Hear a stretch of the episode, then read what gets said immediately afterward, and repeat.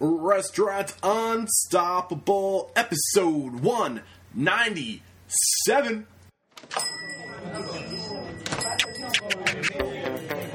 Are you ready for it factors, success stories, failures, and bombs of restaurant industry knowledge? Then join Eric Cacciatore and today's incredible guest as they share what it takes to become unstoppable. Yo, what is going on, all you unstoppable restaurant professionals? Thank you for joining us today. Before we get started, we have to thank today's sponsor, Hot Schedules.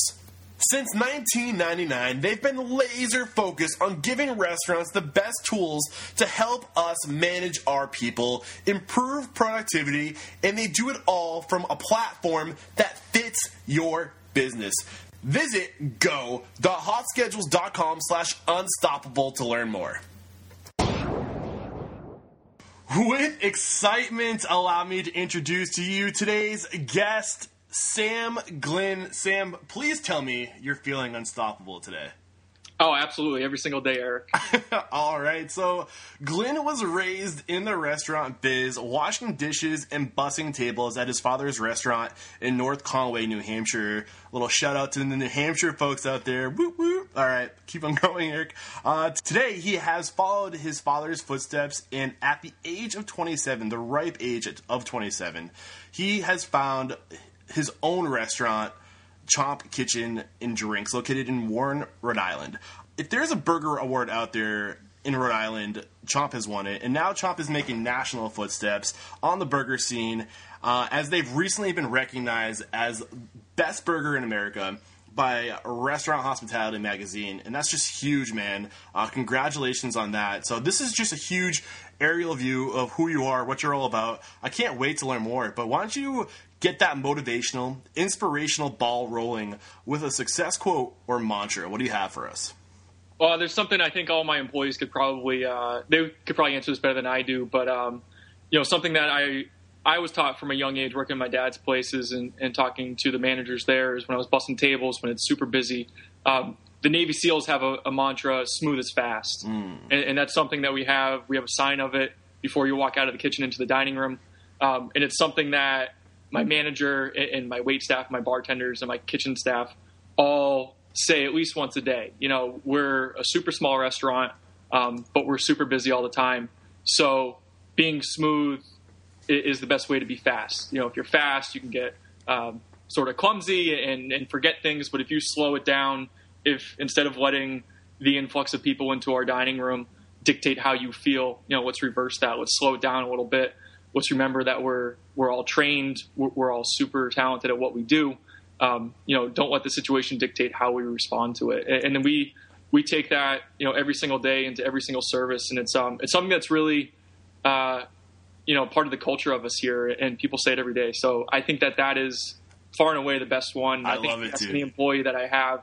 They would say that that's my favorite one too. So that's awesome, man. Smooth is fast, and I think what I mean, what I'm hearing, what's resonating with me, and what I've learned through interviewing so many incredible people like you, is that you need the when I hear the word smooth, what what comes to me to my mind is systems and processes, and just having things in place. You know, maybe some might call it mise en place or your you know systems, Sure. processes, procedures. But what I mean, when you think of the word smooth, what things are coming to your mind?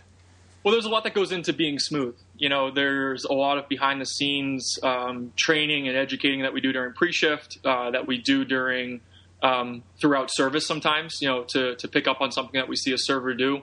Everything comes from a good place. Um, you know, we're all uh, striving for, for perfection. You know, we, we strive for it every single day. Um, will we ever get there? You know, it's it's a hard thing to attain, but if we're working towards it every day, then we can be a little bit better. And when you're smooth at a table, you can speak confidently about our food. You can speak confidently about our beer program, our cocktails, and that resonates with our guests. You know, we stress so much relationships and building that relationship. So if you're able, you know, if you're stumbling over your words to, you know, explain what an IPA is, or if you're um, you're not quite as well versed uh, the difference between a stout and a porter, um, people can tell. And, and we work really hard with with our staff, with our bartenders, with our vendors to be as educated as we can. You know, to be a destination not only for um, for our food but for our hospitality. You know, it should be on a level that is um, exceeds people's expectations when they go into uh, a burger restaurant. You know, Mhm. we are a burger restaurant, um, but what we do we could apply to any sort of uh, cuisine, whether it's uh, fine dining or whether it's you know Italian or whether it's uh, a buffet. You know, it it all there's correlations between every single one. So we approach it. You know, we happen to serve burgers and sandwiches, but we approach it like we could serve any any food. Awesome, man. And just to summarize what I'm hearing from you, when you think of the word smooth, it sounds like for you, it's just informing your team and giving them the knowledge and the tools to be successful. And that that's up to you, and, and any of us can do that. So great stuff. And I'm curious when I was doing my research on you, uh, I didn't find much background information. I know that you grew up in the restaurant industry, but what's your education in? I mean, was it? I mean, did you just go straight to owning your own place? Like, what were the stepping stones you took to get to where you are? Uh, you know, like many people in the industry, it's, it was kind of unconventional. It was conventional in the sense that I grew up in it. I'm a third generation restaurateur. Um, you know, much like a lot of people that grow up in this industry, they want to get out of it um, a- as quickly as as they can. Yeah.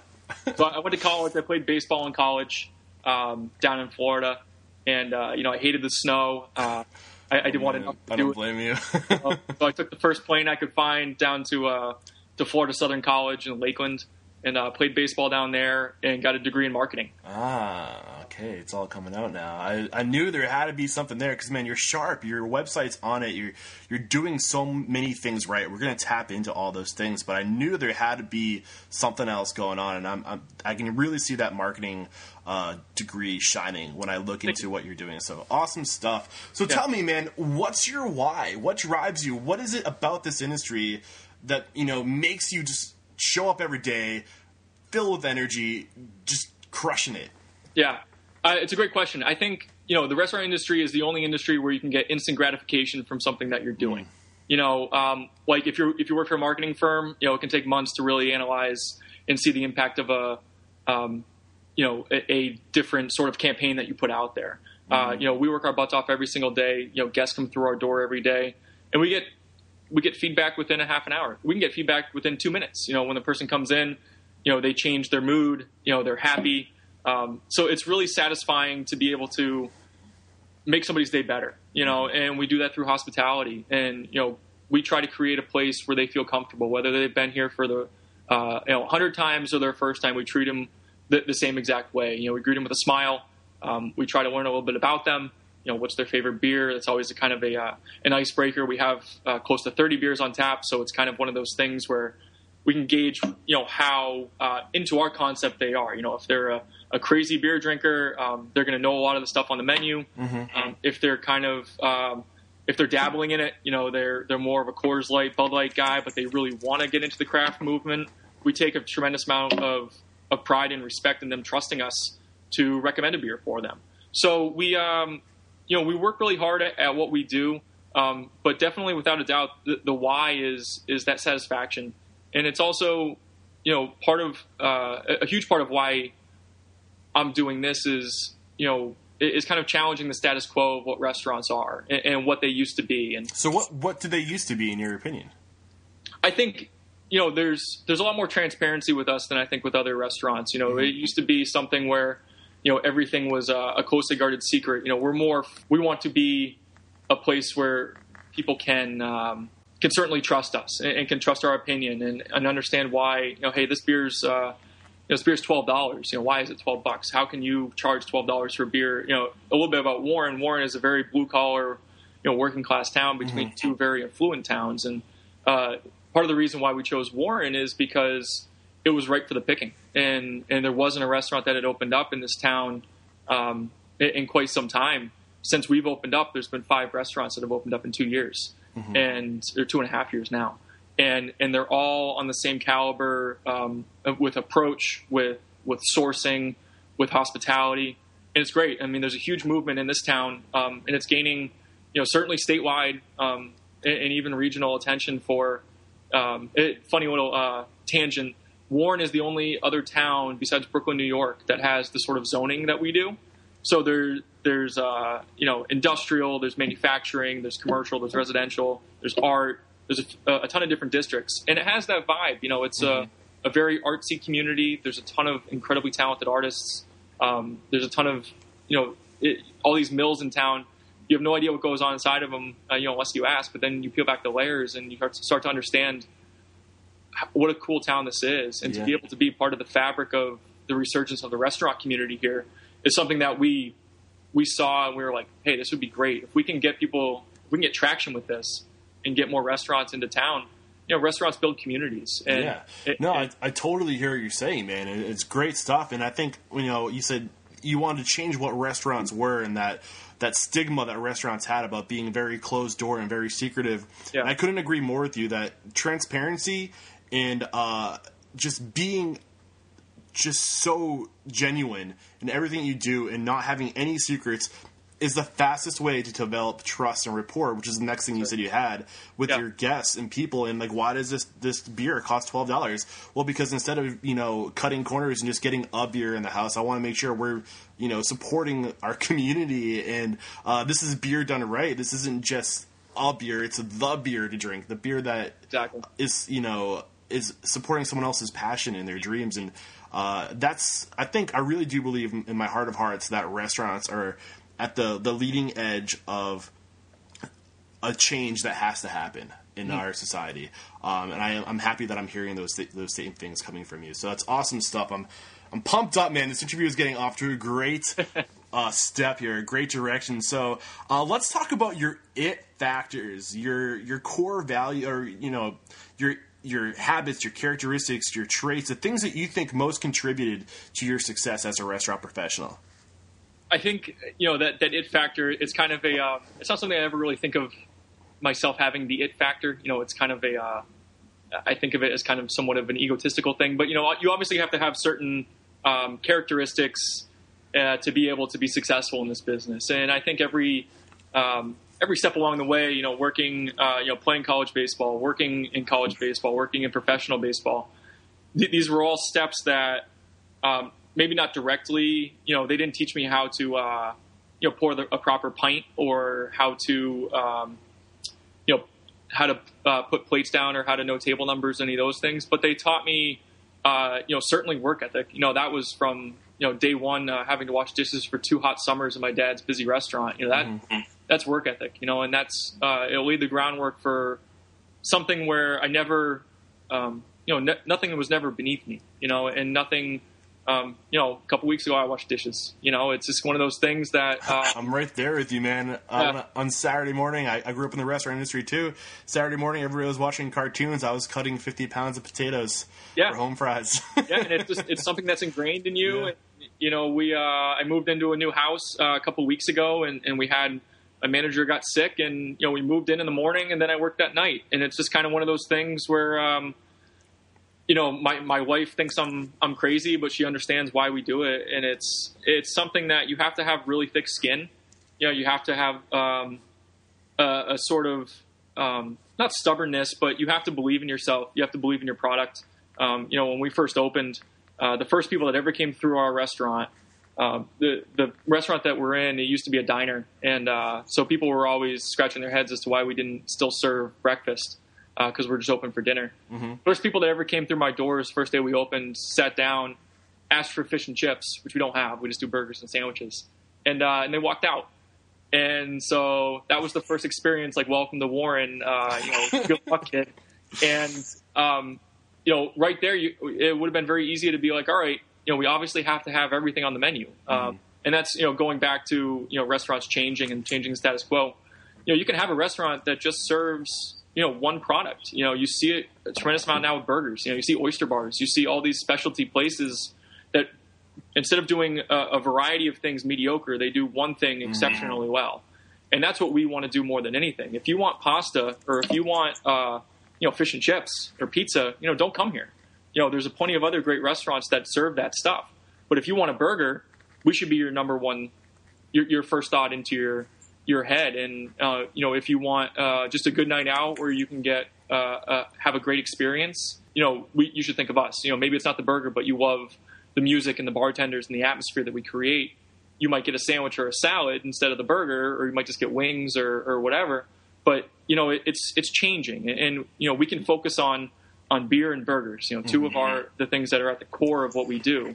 The, Instead of having to worry about that marinara sauce that's you know simmering on the on the stove. Yeah. The words that are coming out of your mouth remind me so much of the words of somebody we should all listen to in that Seth Godin, uh, his book he wrote called Dip, and he's talking about the significance of just like like you kind of mentioned before, hanging in there and just you know being stubborn and knowing what you're trying to do and just to keep on showing up um, just having that belief in what you're doing but also he says the, the significance of just doing one thing really well yeah. and focusing on that one thing because there's so much significance in being number one um, the, the, the, difference between number one and number two is staggering and if you can just do that one thing better than anybody else in your community when they want that one thing they're going to come to you and i think so often people try to be so good or good at everything and have that huge menu that's just kind of like daunting, but just focus on that one thing and just crush it. You're, yeah. you're, and I think that's incredible advice right there we can all take away from this interview.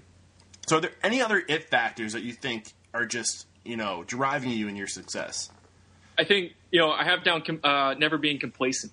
Um, it's something that pushes me, um, has pushed me my whole life. You know, mm-hmm. always, you know, working for that that next that next step. You know, paying the dues and doing what you have to do so that you can do what you want to do.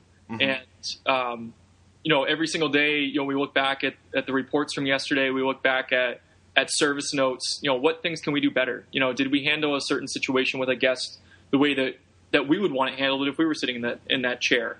And you know, how do we make these changes? And you know, complacency um, is, is something that I think is very dangerous in this industry. It's obviously incredibly competitive. Um, Absolutely. There's there's always a new place opening. There's always uh, a new, uh, certainly new burgers. You know, there's yeah.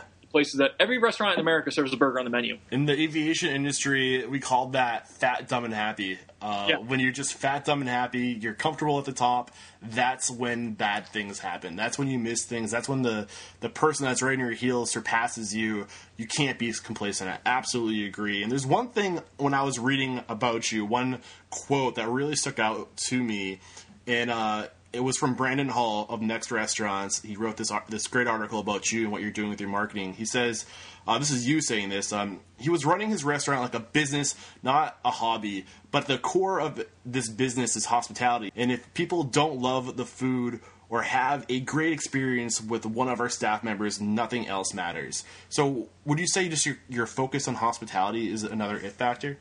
I think it's without a doubt. You know, hospitality mm-hmm. is our number one goal every single day. Mm-hmm. You know, and if you don't have, you know, like the analytics that we have, all these sorts of uh, metrics that we look at, you know, gross sales and, and, sales per guest and all these things, you know, none of those matter if you're not taking care of the person that's sitting in your restaurant. Mm-hmm. And if we're not taking a, a, vested interest in in them being happy, then they're never coming back. And, and you can look at those numbers and um, they're kind of arbitrary. You know, they don't yeah. mean anything. And you know, the, this is the hospitality industry. You know, there's a lot of tools now to where you can be smarter mm-hmm. and where you can run it more effectively. But at the core of it, we're still trying to make people happy every single day. You know, that's what it really comes down to. You know, Danny Meyer, uh, who's a huge you know uh, uh, idol of mine, um, has this great you know saying is you know whatever, and this is kind of uh, the, the, synopsis of it, but you know whatever happened outside the doors um, throughout the day, you know we can't control. But for the 45 minutes that you're in here dining with us, we have a unique opportunity to be able to change the rest of your day. And if you yeah. you come in here knowing, you know, you know, you just had a really crummy day at work, or you know, got into a fender bender or something, but you know that you're coming here, you know, you should be happy about that. And how do we we take a uh, we take that very seriously. You know, if somebody comes in and they leave happier than when they came in, then we've done our job. Absolutely. And you know, it's that easy and it's that hard too. Now, I really wanted to point that quote out because I mean, let's be honest, Sam. There's a lot of great freaking burgers out there. Everywhere there's great burgers, but you're the best burger in America. And is it the best burger? Maybe, but is it have something to do with the fact that when you people are eating your burger, they just feel great because of how you're making them feel. It's that hospitality that's really going to drive people over the edge. And it doesn't matter how good your food is. And I'm not saying you don't have the best burger, but I'm saying I'm sure that hospitality and that attention to how people feel, making them feel warm and welcome, is what has made you so successful. Is that been that edge that has really driven you to the point where you are? Am I out of place by saying that? No, I think you're spot on. Um, you know, I think about it all the time. You know, we have people. You know, obviously, there's other restaurants that start. You know, we put um, smoked gouda and uh, and chomp sauce, which is our burger sauce. We make our own bacon. Yeah. And you see other restaurants start to do stuff like that, and yeah. It's always something where you know imitation is the most sincere form of flattering. Uh, we never take offense to it. We're, we're kind of uh, the you know, we're, abundance proud, mentality. Yeah, yeah, we're proud that people, um, you know, that people think that that we're doing something right that they want to replicate. You know, there's no such thing as original idea. You know, we weren't the first people to think of putting, uh, you know, making our own bacon and putting it on a burger. You know, mm-hmm. it's not a revolutionary idea, but what we have put together is, you know, the food is certainly part of it, but it's it's part of the bigger picture of the whole experience. You know, the the lighting, the music, the the greeting at the door, the hospitality that we provide at the table, um, the the type of food that we serve. You know, it's it's fun food. You know, yeah. we don't we don't take the food too seriously. We take ourselves very seriously. We take the business very seriously. But when you look at our menu, you know, we have a burger that's as big as your head. it's not um, this sort of uh, stuffiness or air about us to where we're like, hey, we have the best burger in America you know, it's it's an award that we're certainly uh, humbled by. Oh, you've earned it, man. Don't get me wrong. Uh, you are, you've earned it, no doubt. Um, it's great stuff. We're at 20 minutes. We're still on the it factor, which is just a sign that I'm loving this interview and letting it go uh, a little longer than I usually do. Uh, we have to keep going. Are there any other it factors you just want to slam on us real quick before we move on to your failure? You know, I think it's, um, you know, I mean, the hospitality one. I think you hit the nail on the head. You know, mm-hmm. it's just it's ingrained in you. You know, from from a young age, it's been ingrained in me. And and the more, you know, we talk to our servers all the time about it. We talk to our bartenders all the time about it. If you're not so concerned about about the monetary gain that you get from serving that table, if you're more concerned about recommending that great beer or recommending that the perfect burger for that person that really likes something that's that's spicy or, or smoky or uh, vegetarian, whatever it is, if you create that relationship you know you've not only done yourself a service, you've done the restaurant a service, mm-hmm. and and you now next time that person comes in, they recommend or they want you they want to sit in your section, and, and then you know you, you, gain their trust even more, and, and, those sort of things. You know that over the, the monetary gain, sure, that certainly comes with it, but if you focus more on hospitality first, that will come tenfold. I totally, I, I totally agree with you, man. Awesome stuff. So we can learn a lot from successes and these if factors, but I think what we learn in life or when we learn in life is when we hit those failures and we just fall hard on our ass. So tell me about a time, Sam, where you fell hard on your ass. And tell me what you learned from that failure. It can be in the restaurant industry, it can be in life. Just tell me about a failure and the life lesson you took away from that failure. Yeah, I thought a lot about this question. And, uh, you know, there's been certainly, you know, the ebb and flow of the restaurant business throughout two and a half years. There's certainly uh, you know, there's peaks and valleys, mm-hmm. and you know, peaks. Um, you know, you never look at the peaks as I think as proud, um, or, or, at the same way that you look at the valleys and, and, when you're down. And you know, we've been very fortunate to to not have anything that's just like a a total like you know hit the reset button and, and start over. Um, you know, we work incredibly hard to, to make sure that doesn't happen. Instead of having, you know, the peaks and valleys be huge, you know, we kind of try to stay, you know, right in the middle and, and not overreact and not underreact to anything that we get. Mm-hmm. Um, having said that, we, we were kind of, uh, you know, when we opened up, the, the burger um, industry was just kind of on the cusp of exploding. And um, so three days after we opened, we were reached out to by uh, a TV station in Boston to do this, this show called Phantom Gourmet and um, I got the call, and I was like, I was like, you know, I don't even have like a dishwasher for tomorrow night. Like, you know, we've been open for three days. Like, we're still trying to figure this thing out here. No way in hell we're going to be on, uh, you know, TV up in Boston. Like, it's just, it wouldn't be a good idea. So, uh, against our better judgment, we were like, yeah, come on down. Um, so, you know, like a month or two after we opened, we were on TV um, talking about, you know, the, the clips on YouTube. You can see it. I, I have more blonde hair. I got way more gray hair now. I was watching that video just before this this interview, so it's funny because yeah. I know what you're talking. Okay, yeah. keep going.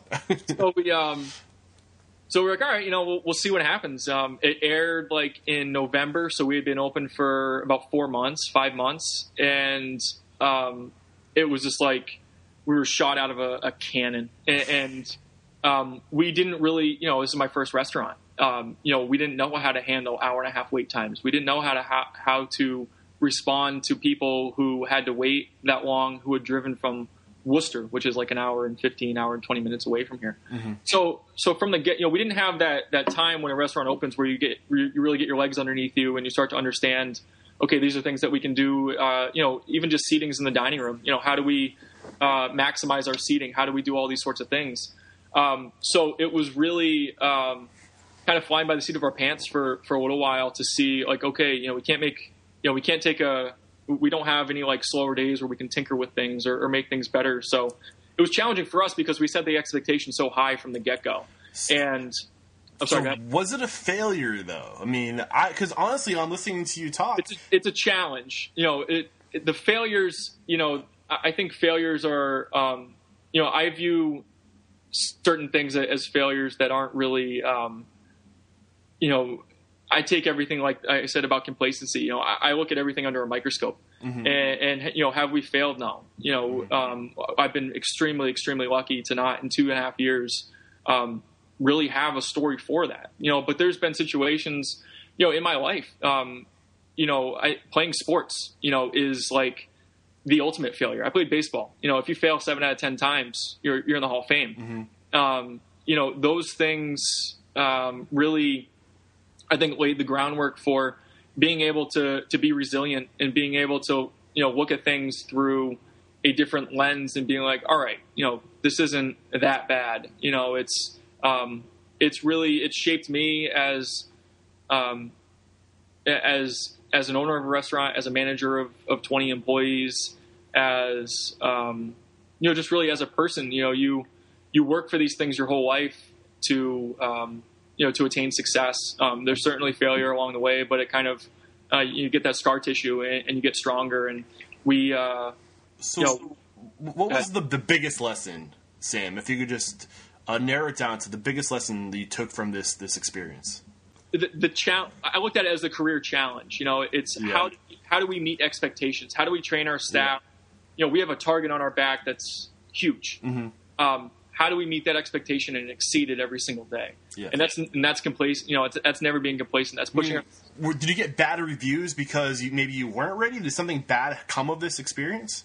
Or were Um, people like maybe you were? there were people that you know would would gripe about you know how small our parking lot is Oh, or how okay. small the restaurant is or the fact that like I didn't knock down a wall and put in 50 extra seats like just stuff like Yeah. uh, that And- just makes you scratch your head like you know I never anticipated you know being busy you know Now how you said something about wait times too. I mean, how did you handle the wait times? How did you adapt? What things were you implementing to to be able to handle that influx? Were you reacting, or were you just kind of saying, "Shit, this sucks. We're kind of screwed," and did you just keep on going, or did you make something change? we, we yeah we um we were almost as hard as it was to be proactive in in the midst of it you know when we first opened we didn't have a host uh, you know we didn't have somebody that took that took uh, you know names and, and wait times um, we have one every single day now who, who's our manager.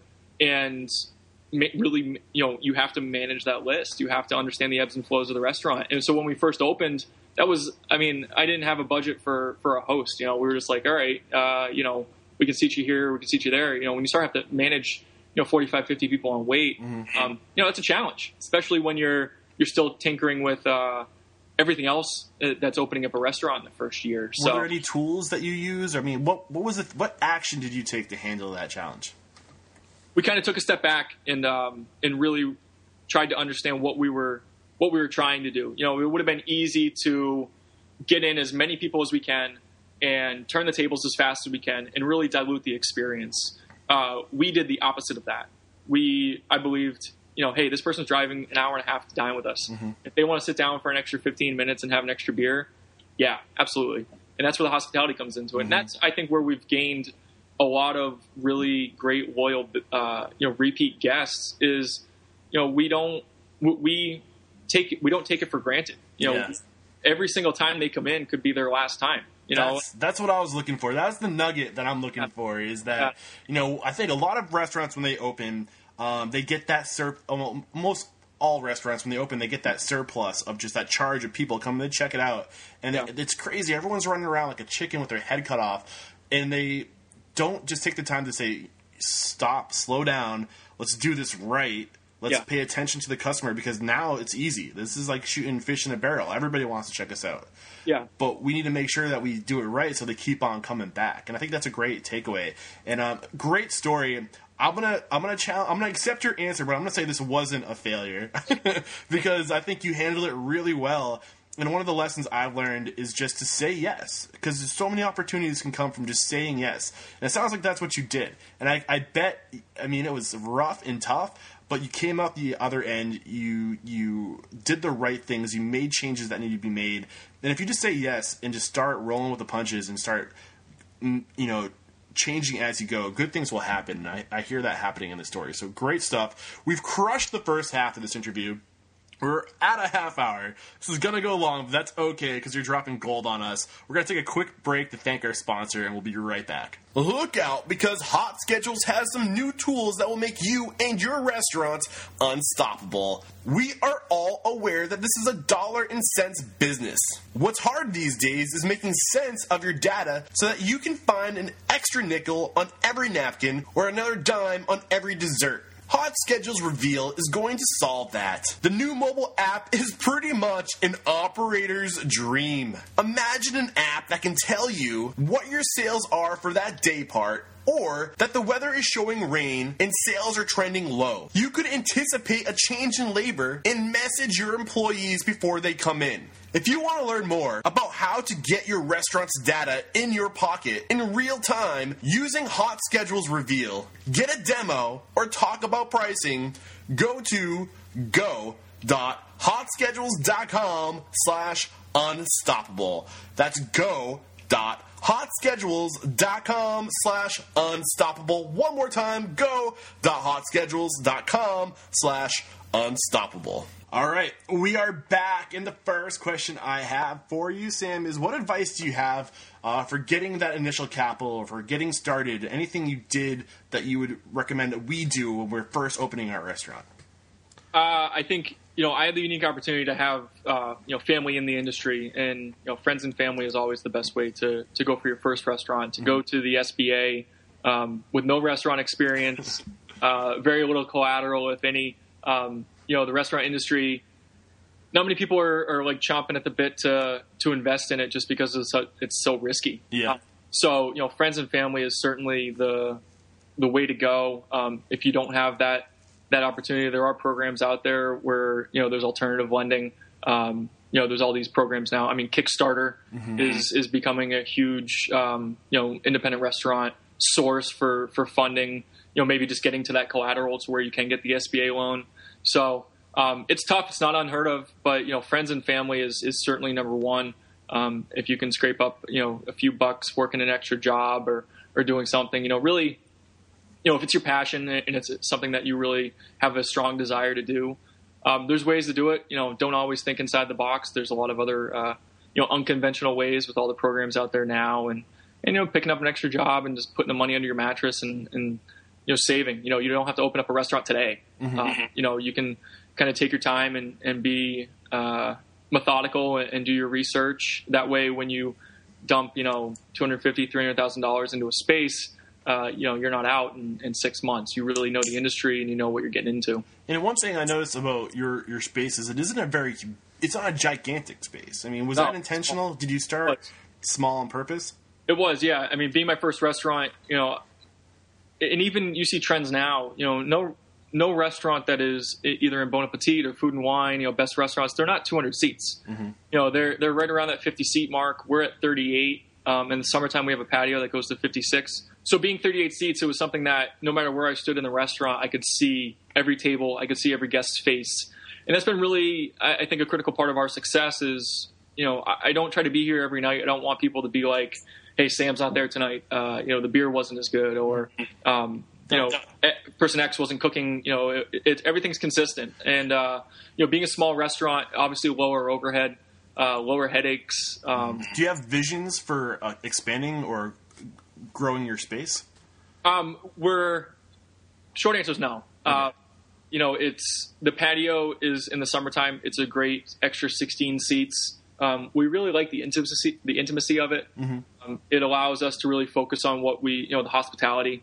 um, to focus on really just serving incredible food and, and beer. And I think when you get bigger, um, you lose that. You know, the mm-hmm. servers can't spend as much time with the table because they have six other tables they have to go to and, and do try and do the same process with that table and, and be hospitable. And, and, I think that you lose that when you go to bigger places. And I agree. Yeah. Uh, you know, even go my, my wife and I go to small restaurants all the time, and it's it's just such a better experience totally more cozy. I totally agree with you, man. Awesome stuff. So, um, this industry, nobody will argue that it's extremely dependent on people. So, what's your advice on people hiring them, retaining them? Um, drop some nuggets of knowledge on us about people, man. So, over two and a half years, um, you know, just in the business, you know, we've hired a lot of people, and, and through that, um, we've taken different approaches to it. And for the last year and a half, um, almost two years. You know, for the first six months that we were open, um, it was kind of just get people in here and and try and do our thing. Um, we have the luxury now of of being pretty selective, and what we look for in people is look for people that have that character over the technical skill. You know, we want somebody that um, maybe they never served a day in their life, but they're incredibly passionate about hospitality eh, or beer or food, or they just have that that sort of uh, great personality that the second they walk through the door for the interview, you're like, yes. You know, I mean, we we now. So would you, know, say you trust your gut a lot of the time? Like, are you yeah. just going with your gut? Going with gut versus going with like pedigree. You know, if somebody's worked at uh, you know 15 restaurants, um, and but they're kind of uh, they don't have much of a personality.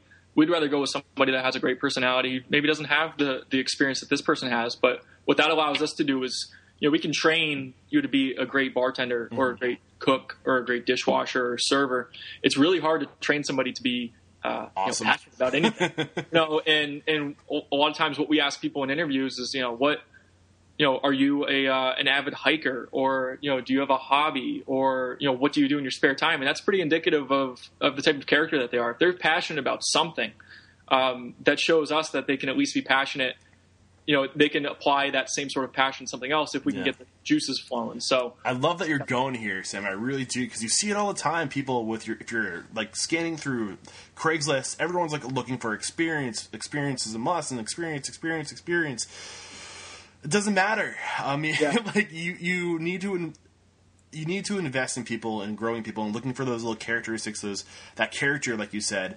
And um, it's funny because you always hear people they say it's so hard to find other people and it's so far, hard to find good help, but nobody is willing to put that time and that investment into or being selective. They just, you know, they're not, they might be in a spot and somebody comes in the door, they got a pulse and they're like, all right, yeah. you got a job. Well, shame on you, man. Yeah. Like you're lowering the standard. How, how do you expect to attract, attract greatness if you won't have a standard of greatness. Exactly. Um, we have a uh, on my on my computer in my office. I there's a uh, post-it that says "Hire hard, train easy," mm-hmm. and um, it's another mantra. You can put that at the top. Yeah, I'm going fast. to man. Hire hard, uh, train easy. You got it. And and we've taken that approach for for the better part of two years. And you know, working. You know, we might have you know 15 interviews, um, but if we work harder during those interviews to vet these people then the training process smooth sailing, dude. and they're, they're, already passionate. They're already psyched to be working here. They love what we do. They love the culture. That is so much easier, and, and it, it, requires a little bit more time doing interviews and stuff. But you know, we're spending more time with these people than than I am with my wife, mm. and, and you know, and other people too. You know, they're spending more time with us each week than they are with their friends and family. So we want to surround ourselves with people that not only we think are are great. Um, you know servers or bartenders, but people that are great people and people that we want to spend you know 80 hours a week with. Um, so it fun. makes it makes the whole culture so much better. Everybody's helping each other out, and it's really stuff. That's that sort of stuff is stuff that cannot be taught. You either have it or you don't, and, and we're really lucky to have a staff that that all has it. Right on, man. Great stuff. So, what's another challenge? I mean, we already talked about people, and that's definitely a challenge in this industry that you're handling extremely well. But what's another challenge that you see coming down the barrel? Something that you that has your attention, that you're preparing for, or has your concern? Share it with us. I mean, the labor market uh, for the restaurant business is is atrocious. Um, I'm on the board of directors for the Hospitality Association here in Rhode Island, and it's something that we talk about every day um, or, or, every meeting. Um, you know, getting qualified candidates who who show up, um, who have, like I said, that passion, um, who are talented, it, it's really hard to find. You know, uh, I think when you know with the recession, there were people getting out of the restaurant business because you know you don't get 401ks, you don't get benefits, you don't get all these things that these people depended on for, um, or, or when the money was good, you know they could afford those extra benefits. But you saw a lot of people get out of it and get into more corporate stuff where there's um, those benefits like we spoke about. So there's not a, a tremendously deep talent pool nationwide, not just not just Rhode Island. So what are you doing, Sam, to tackle that issue? What, what how Uh, are you preparing? Like, what are you doing? on, on the statewide level, um, we're working the the education foundation that I'm on the board for. Um, we're working towards getting. They just got a grant actually a couple weeks ago from the state of Rhode Island to start implementing training for for people that want to get into it that don't have that technical skill. They might be great people. They just don't know how to uh, how to properly braise something or how to smoke or how to cure.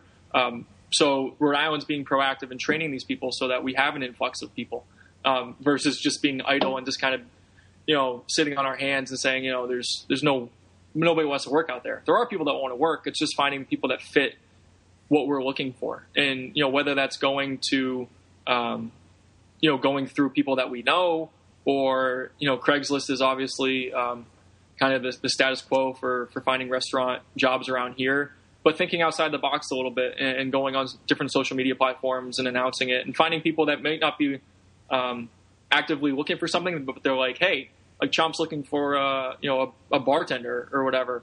Um, you know, I love going there. It would be really cool to work there. So you find people that may not um, really be looking, but you know, because of the culture that we've built here, it's a little bit easier for us to attract people that that share the same values because they've either dined with us before, or they've heard the reputation that we have, or they've seen us on TV, or um, you know, listen to us on stuff like this. So it's it's a different approach. You know, we're not just uh, you know looking for bodies. We're looking for people that that really share the same sort of uh, views towards hospitality in this industry, like like we do. So it's a little bit harder to do that. Um, you know, like I said, we're we're thinking of unconventional ways to bring people in. Um, you know, people that know people. You know, it's obviously a very small industry. What's one unconventional way that most people might not think of that you can share with us?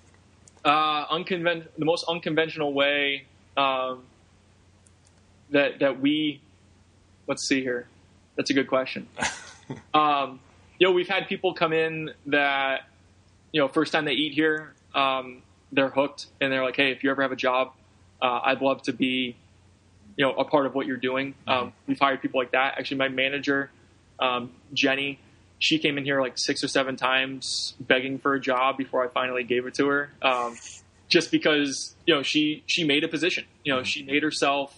Um, she had enough passion for what we were doing. She loved the concept so much. She got to know us a little bit. She was like, "I got to be a part of this thing," and that goes back to the hospitality. You know, it, it kind of comes full circle. You know, if we treat people, if we treat our guests like we treat our, you know, we, we I put my employees before I put my guests.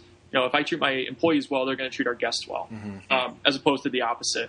And and that resonates with a lot of people too, because in the restaurant industry, not many restaurants do that. You know, they'll uh, they'll throw the employee under the bus um, to save face for the guests that you know got the uh, you know extra well done burger. Um, Awesome, man. you know, so it's it. There's there's a lot of stories like that. You know, it, it's finding. Um, you know, uh, gosh, uh, I mean, we found people on Instagram. We found people on.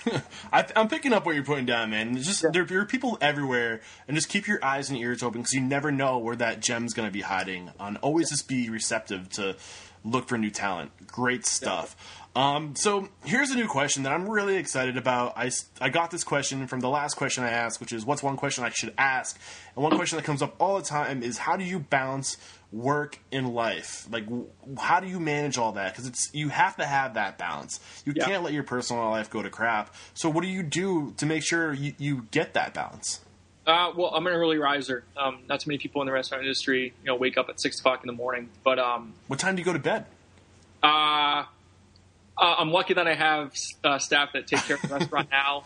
Um, so I'm in bed by, uh, you know, keep this between us, between like nine and, and ten o'clock at night. That's it's- totally. It's going to be disseminated out there. I'm but, not going to keep it between us because that's so important, man. Like, and I think that if you do your job right and you train your people, you give them the tools, the education to be able to close a restaurant without you there. Yeah. You need to be at bed or in bed by nine or ten o'clock at night because rest is so important and getting up early before, while everyone's still in bed. You can get so much done, man. That's Yeah. incredible advice. It, it's really it's taking. You know, I mean, the restaurant industry has you know everybody's a, a creature of the night, and, and they wake up at uh, noon, one o'clock. They go in for their shift at four. They stay up till three. Um, you know, you look at any other industry across the world, and the CEO is getting up at, at six a.m. and um, you know getting ninety percent of his stuff done before anybody else gets up. And that's kind of the that's the approach I take. You know, I, I'm answering emails at seven o'clock in the morning. so, what do you get done before ten o'clock? How many things between six and ten?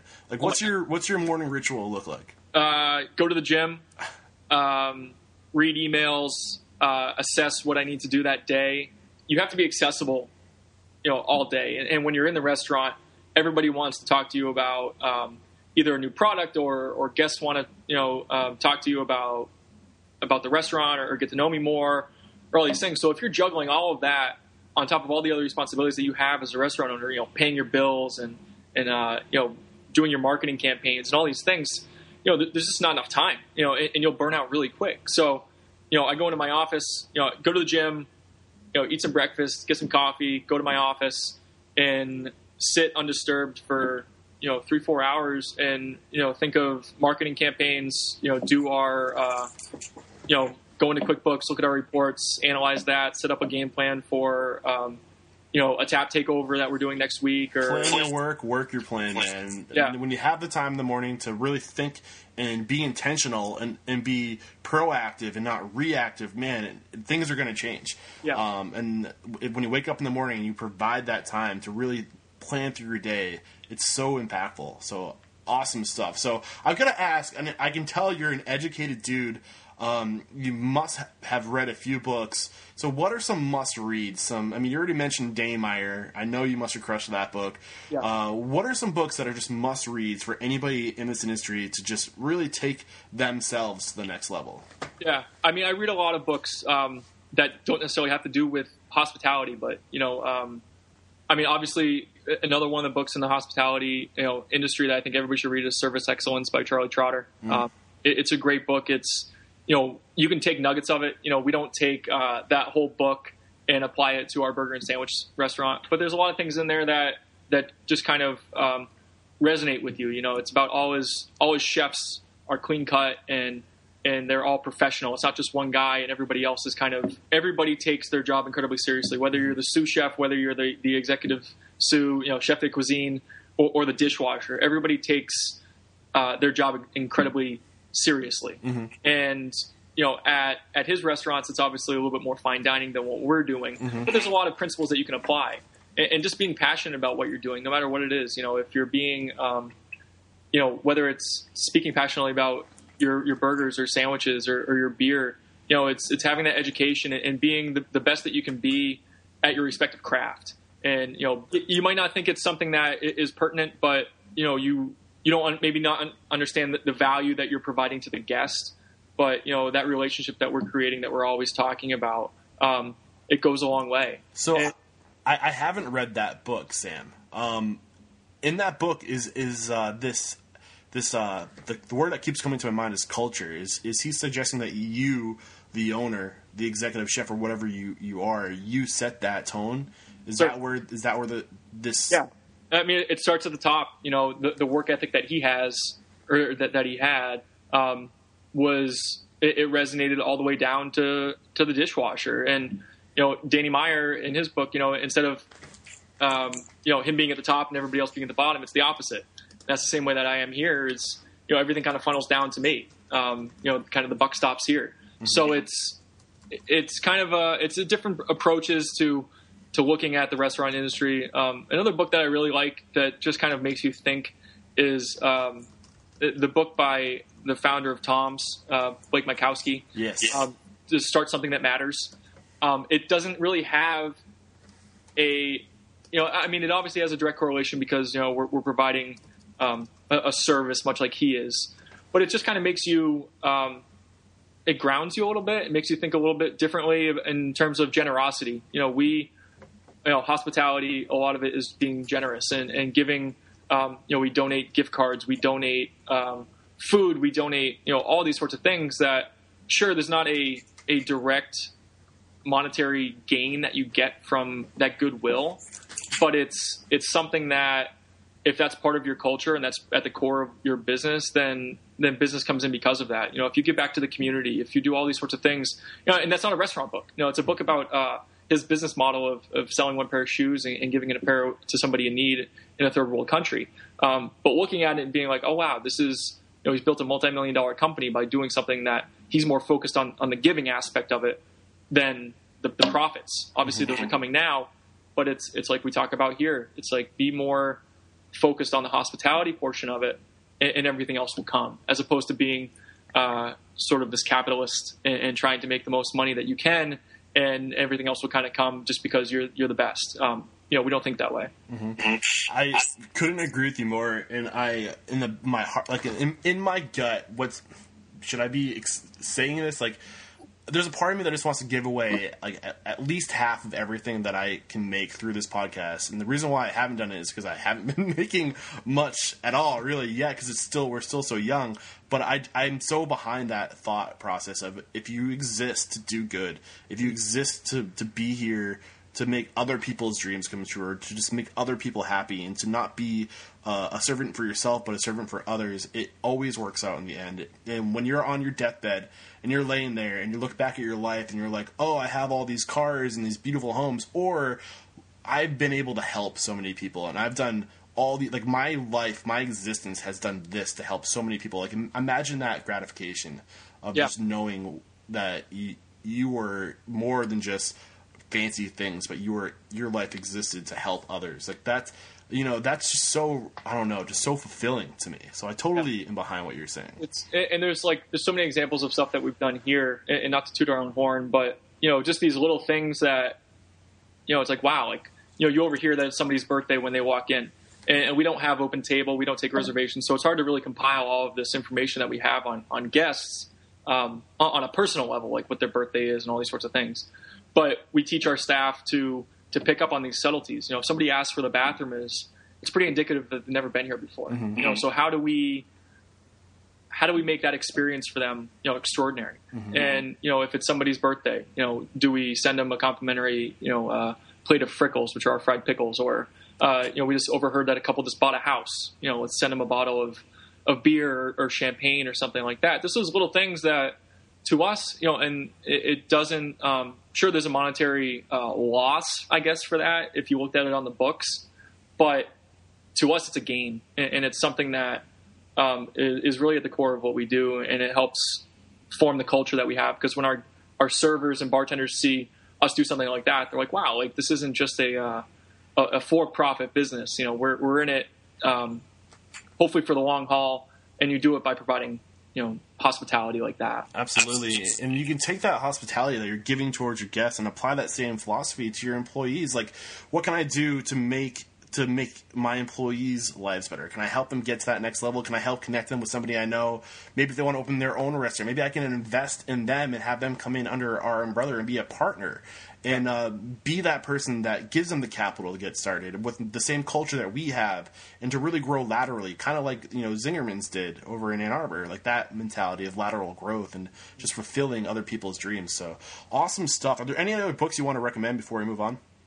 Uh, um, you know, there's a lot of great websites out there. Um, you know, I, I read Inc. all the time. I read as much restaurant stuff as I do just general business um, entrepreneurial stuff, and there's a correlation between um, a lot of what people do in, in, other industries and what we do. You know, it's at the core of it, it's a business, mm-hmm. and if we can do something, if we can pick up on, um, you know, the way that uh, something that Zappos does or, or, Amazon does for their employees, um, you know, how do we, how can we tailor that to, to what we do? You know, how can we give back to our employees like that and make them, uh, you know, enjoy working here even more than they do? So, um, you know, take it all in. You know, I'm always trying to learn something new, always reading something, always, whether it's a magazine, a, a book, uh, a website, listening to a podcast, um, listening or watching YouTube videos on, on people that I admire, um, just how they speak about the industry, how they, you know, TED Talks. I, I love TED Talks. I'm going to put a link. What's your favorite TED Talks? I'm going to link to it in the show notes.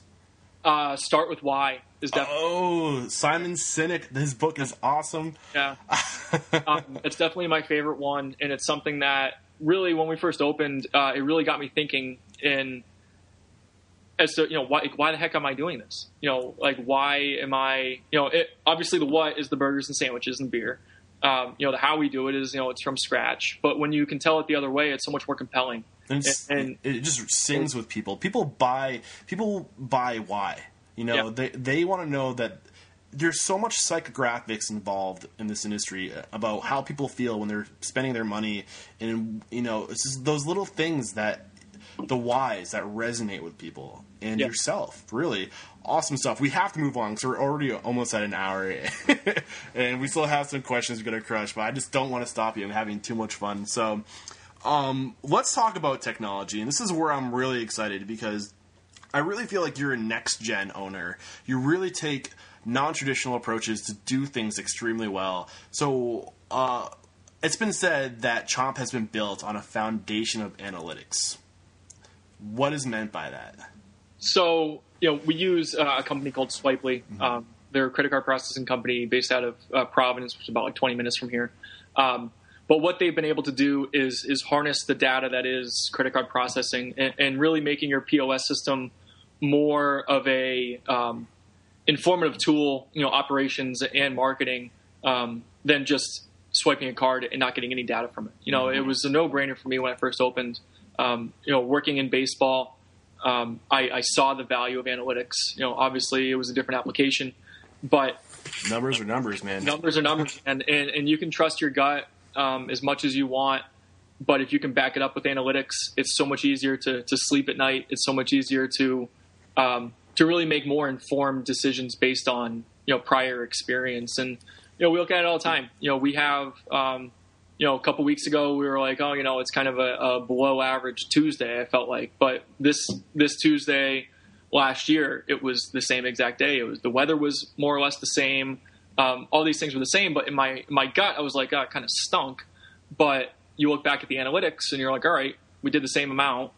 We're good. You know, it's it's kind of peace of mind. Mm-hmm. Um, also, manipulating those analytics to understand, you know, how is our new versus repeat business going? You know, are our repeats a guest spending more money than our new guests? You know, how do we develop that relationship? You know, if we develop that re- relationship more, and if we can encourage our, our servers to, to upsell for that extra beer, you know, we should definitely our repeat business should definitely be spending more money than our new business. You know, because of that that familiarity and, and that relationship that we build, that trust. Um, you know, looking at days of the week, looking at day parts, looking at different hours. You know, understanding if all right, do we need an extra server here? Do we need an extra bartender here. Um, your gut can tell you one thing, but when you can back it up with analytics, it's so much easier. Absolutely. Yeah, I mean, Swipely is one of those those services that are out there uh, that gets me really excited. Uh, they're one of my affiliates awesome company. I couldn't be more happy to be affiliated with such a company like Swipely. And there's a great article that you have uh, that where you worked with Brandon Hall, where it really just breaks down. I'll link to that article, Next Restaurants, uh, where you, you, talk about Swipely and all the benefits and the features that come with it. And when I think of Swipely, uh, I you know the way I describe it to people this is an industry of details and numbers, right? And what it will do is it will bring you down. It, it's a microscope, man. Like it brings you right down to the finest little details that you would never see when you're up at thirty thousand feet. It brings you down to like a half inch, right over what's going on. And it, it's not only does it do that, but it it just makes it so easy to read. It, it makes it it conveys information so seamlessly and so easily.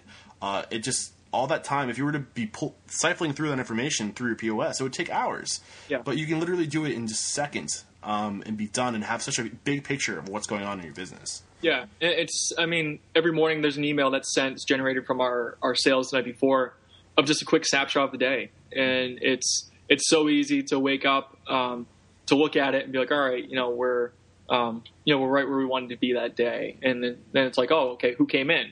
And you know how much did they spend and what did they order and who did they eat with and when's the last time they were in. And you can see what they ordered last time. You know mm-hmm. do they always get the house burger? Do they always get a lagunitas ipa um, those things help us be better informed when we make menu changes. You know if there's a lot of people that you know order um, a dish that that we think is kind of it's either not food cost beneficial or it's just something that we want to change we'll look at this we'll look at our analytics and say all right, it's bringing back people. You know, they order it. You know, every other time that they come in, you know, we can't take it off the menu. Mm-hmm. Um, versus just you know back uh, you know, even as much as a couple years ago, it, it, was gut. You know, it was like, hey, I don't feel like this is going well. Let's look at Micros or, or PosiTouch or or Squirrel or, or, whatever it is. And it's like, hey, we sold 44 of them or, or whatever it is. And um, it, it's so much more informed. It makes the decision process a lot quicker because you can be like, all right, my gut's this, the analytics are this, the decision is is this, mm-hmm. and it's a it's a seamless um, process. It makes it incredibly, you know, we're always pressed for time, so to to drag out a a decision like that, it just makes it so much easier.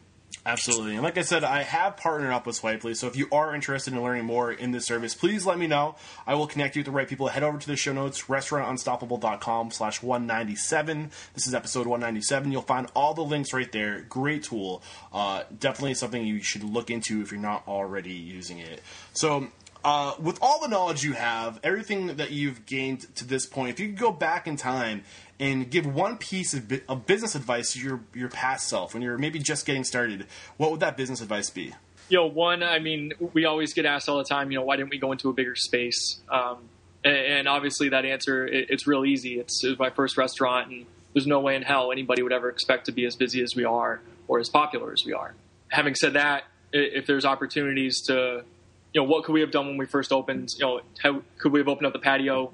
uh, the first summer we were open instead of the second summer. You know, what would that have done? Also, you know, just really being uh, meticulous about this, the procedures that we have now, and, and, the service standards, and all those sorts of things that you that you get after you know two and a half years of doing it. Um, if we had those in place from day one, I feel like it would just be a much more seamless process. So, really doing your due diligence with that stuff, and really trying to think of as much as you can um, before you go into it, uh, it, makes it a lot easier. And when you get those service standards and procedures in place, it makes the owner's life that much easier because there's a, a certain sequence of events that have to happen before um, you know before appetizers are brought out or you know all these things that used to just verbalize to people. Now it's on paper. Everybody that's trained knows that's the expectation. So i would definitely do that. I would try to get more sleep um, when, when, we first opened uh, you know, open and close every single day for six months, and um, it crucial, was, man. yeah, but it's it, exactly it, it's crucial, and I wouldn't do it any other way. If I was to ever open up another restaurant, I'd do it the same exact way. Um, People laugh at me when I when I say I get my eight hours every day. Yeah. Like, and you want to work in the restaurant business? I'm like, yeah, but I, I'm, I'm gonna get my eight hours. yeah, yeah, exactly. And you know, just knowing and you know, balancing that work and life. Um, you know, you have to find something, whether it's going to the gym in the morning or, or going for a bike ride or, or, something to clear your head because it consumes you. You know, my phone is going off. My phone's gone off 15, 20 times since, you know, we've been talking. Wow. Uh, so you need some time to just kind of disconnect from all of that. And, and whether that's in the morning or whether it's at night or whether it's in the middle of the day when you go get lunch or something like that, you need to have that balance because otherwise you get burnt. I mean, I've, I've been there. You know, you get so burnt out that it's hard to focus on anything. Mm-hmm. That's when there's an opportunity for for something to slip up, and, and that's something that can't happen. And and luckily, my wife's a psychologist, um, so she's always pretty uh, aware of what these things are going on. So I have a good person in my corner. Um, but you know, just really you know taking care of yourself and, and knowing that um, you know you're no good to anybody when you're when you're sick, and you're no good to anybody when you can't perform at the level that you need to when you're first opening up a restaurant. It's so important. Absolutely. So whether whether it's sleeping in a little bit more or or not going out for that drink after work. Um, you know, those are things that are temptations that are there every single day.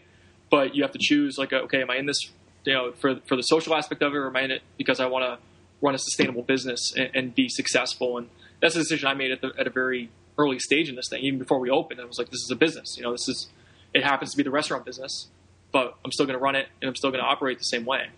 What's one question I could have asked you, Sam, that you think would have provided more value to this interview? I got a couple of them. Um, no, I mean not not to uh, you know. I think the questions that you all no, it's great. I'm just chuckling but, because you're officially the longest episode we've ever had, and I'm fine with it, man.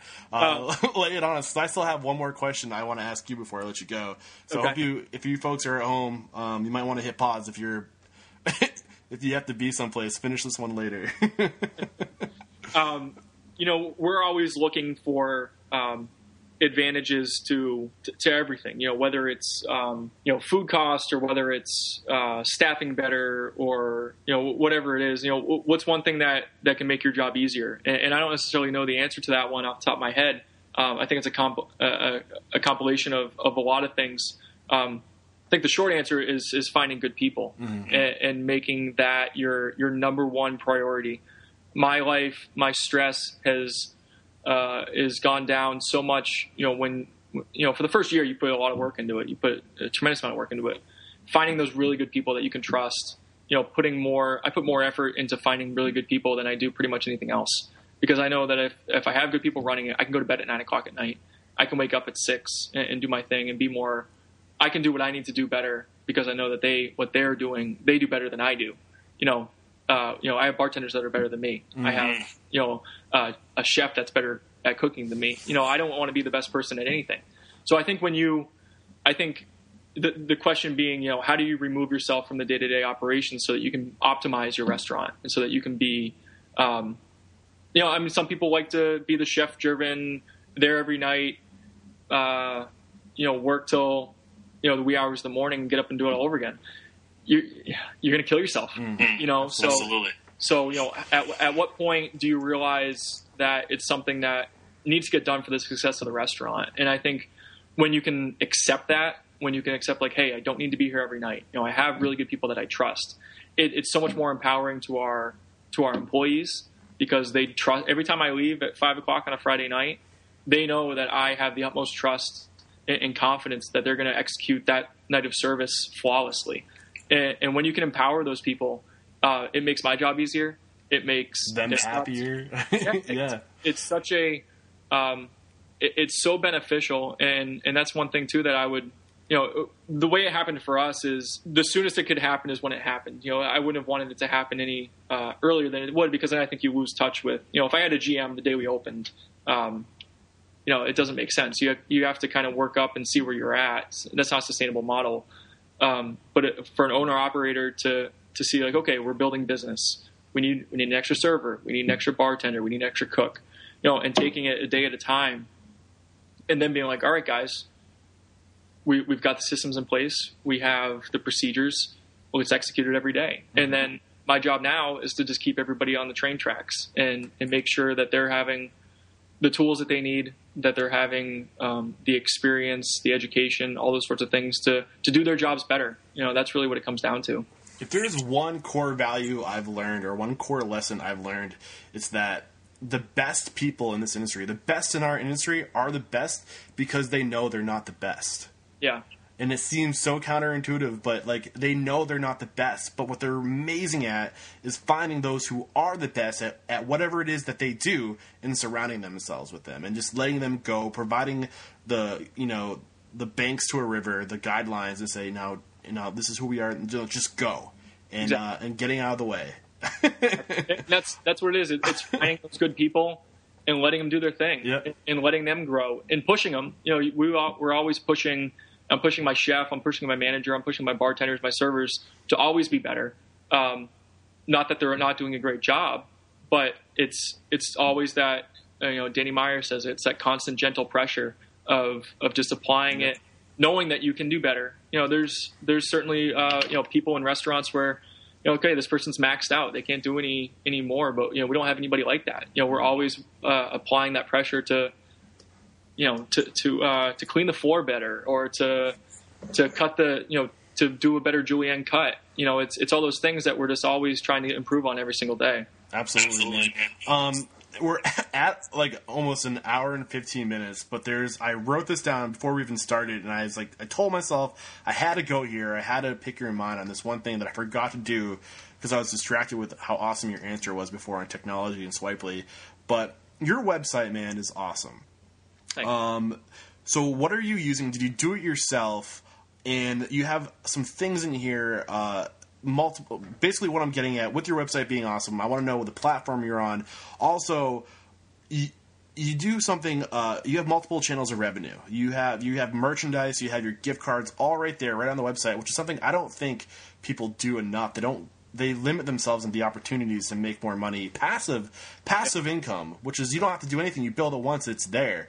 Yeah. So just talk a little bit about that, and then we'll wrap it up. Yeah, um, I built the website. Um, obviously, you know, getting a, a degree in marketing. Um, I WordPress, I'm sorry, WordPress, uh, that's Squarespace. Squarespace. Okay. Yeah. Um, Is there a theme or template you used? Um, there is. Uh, if you ask me the name of it, I wouldn't be able to tell you. But Squarespace is great. It's super intuitive. Uh, I was using Wix, which is uh, another kind of website builder. Um, didn't really have, you know, the, the website is the the first place people go when they want to go dine with us. There, there's almost a direct correlation between the amount of people that we serve every night and the amount of people that go on our website and look at our menu. Literally every day, the ebbs and flows, the, the peaks and valleys every single day are uh, there's the correlation is almost like perfectly one.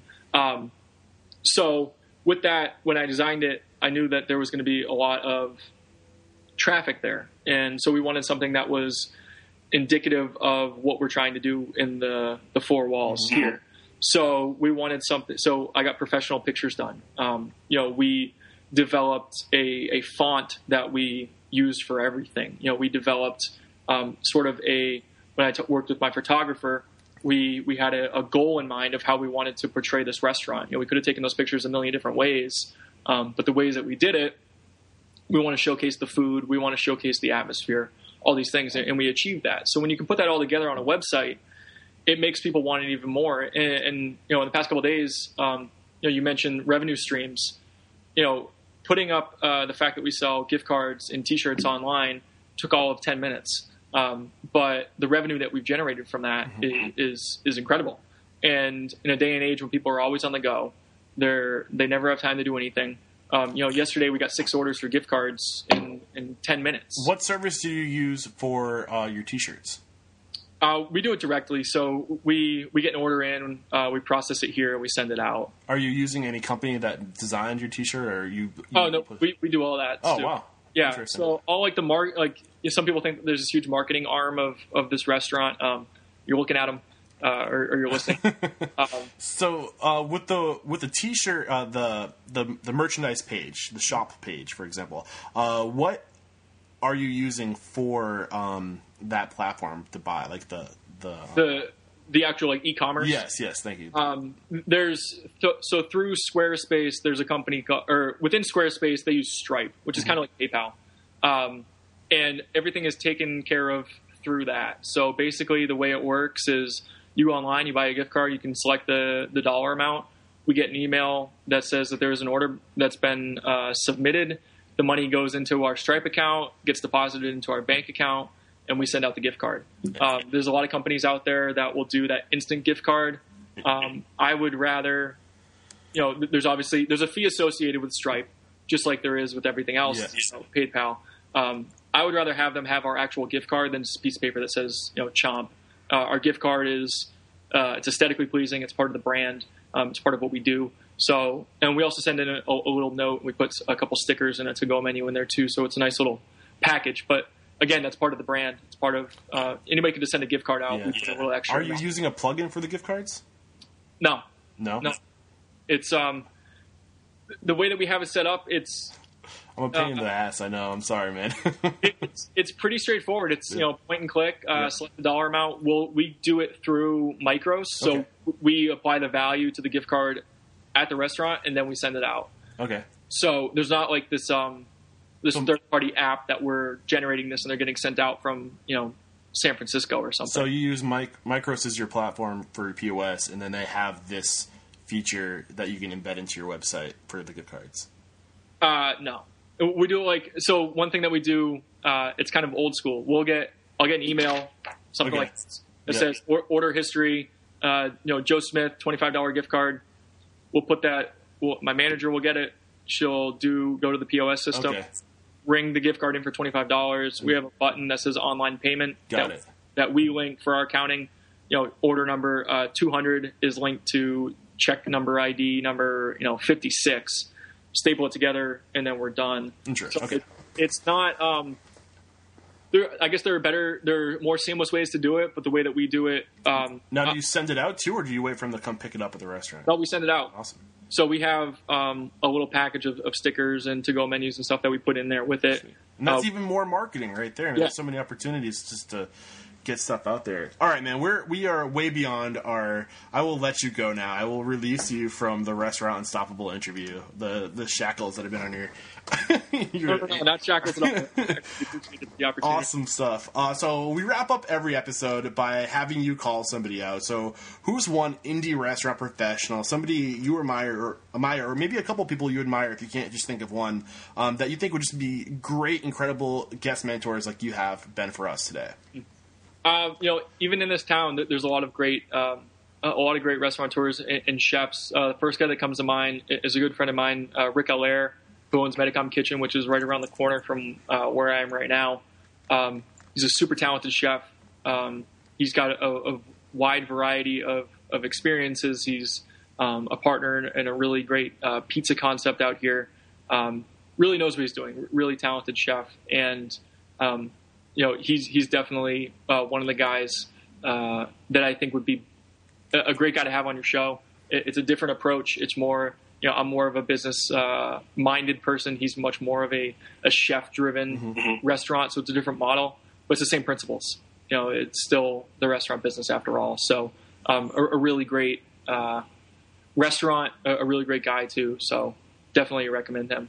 Awesome. Rick, look out, man. I'm coming after you. Would love to have you on the show as a guest mentor. And let the folks at home know, Sam, how we can connect with you if we're in Rhode Island and we have that character like you're looking for, that drive, that passion, and we want to be on your team. How can we connect? Uh, you can email me directly. You know, it's pretty transparent. We don't have this uh, bureaucracy of, of uh, you know, firewalls and all these things that you have to get through to talk to me. Um, just email sam at chomp, R-I, like Rhode Island, dot com. Uh, you can also fill out, there's a form on the bottom of our website that you can fill out that gets emailed directly to me. Um, you also stop by the restaurant. You know, chances are I'm going to be here. If I'm not, I was either just here or I'm coming back. So uh, I'm never too far away.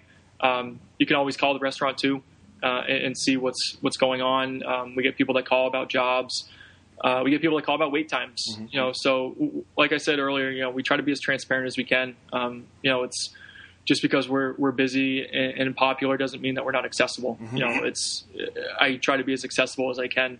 Some days are harder than others. Um, some days you have to turn it off just because you need that time to, you know, to go buy a Christmas tree or something like that. But uh, you know, we're always here. Uh, we're always looking to speak to, to possible candidates. You know, we love we love hanging out with, with good people and talking to good people, and whether it comes of you know a job comes of it or you know we just make a friendship. Um, you know, it's really what we're all about. So Sam Glynn, man, thank you so much for coming on the show, for being a guest mentor, for sharing all this incredible advice with us. You can find everything that we talked about today on the show. Head over to restaurantunstoppable.com slash 197. We covered a lot. I'll try to get it all in the show notes. But Sam, man, there's no questioning you are unstoppable.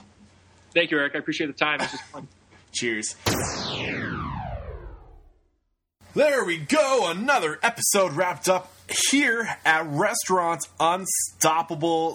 Sam, Glynn, dude, you were awesome. So much awesome advice here. If you stuck around the extra 20 or so minutes to listen to all of Sam's advice, thank you. I'm sorry it went long, but I think we could all agree it was worth hanging out because she just was sharing so much actionable advice. And I really think I just want to put emphasis on his last piece of advice, which was like, you know, if you could just give yourself one piece of advice, what would it be? And his advice was to systematize and add those processes and procedures and standards to your restaurant as soon as possible. Because when you do that, you free yourself up. You buy yourself more time. And when you buy yourself time, you can do those things like go to bed at 9 o'clock at night. Imagine doing that, going to bed at 9 o'clock at night when your restaurant, your bar is still open and functioning.